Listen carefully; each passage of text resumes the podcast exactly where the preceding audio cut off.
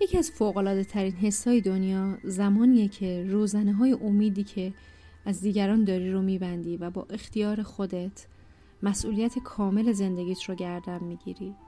اون موقع است که متوجه میشی ساعتها، روزها، ماهایی که قصه خوردی، خشم داشتی ناراحت بودی از اینکه چرا پدر مادری نداشتم که منو حمایت بکنن به من اعتماد به نفس بدن به من قدرت بدن مهارت های مختلف رو یادم بدن. پولی که می‌خوام رو در اختیارم بدم موقعیت اجتماعی رو به من بدن. تمام اون زمان ها فقط داشتیم وقت خودمون رو هدر می‌دادیم.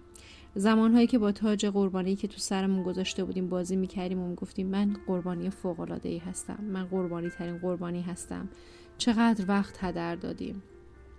وقتی روزنه امیدت رو از دیگران میبندی و متوجه میشی که بیشترین تمرکز تو باید رو خودت تلاشت بکنی هدف تعیین بکنی براش چندین برابر تلاش بکنی متوجه میشی که اینجوری لذتت دست خودته. دیگه نمی‌خواد چشم انتظار باشی ببینی کی نیازتو برآورده می‌کنه کی خواسته هات رو برآورده می‌کنه. اون موقع است که هزاران هزار ایده میاد سمتت شرایطی پیش میاد که تو رو به مسیر موفقیت میکشونه.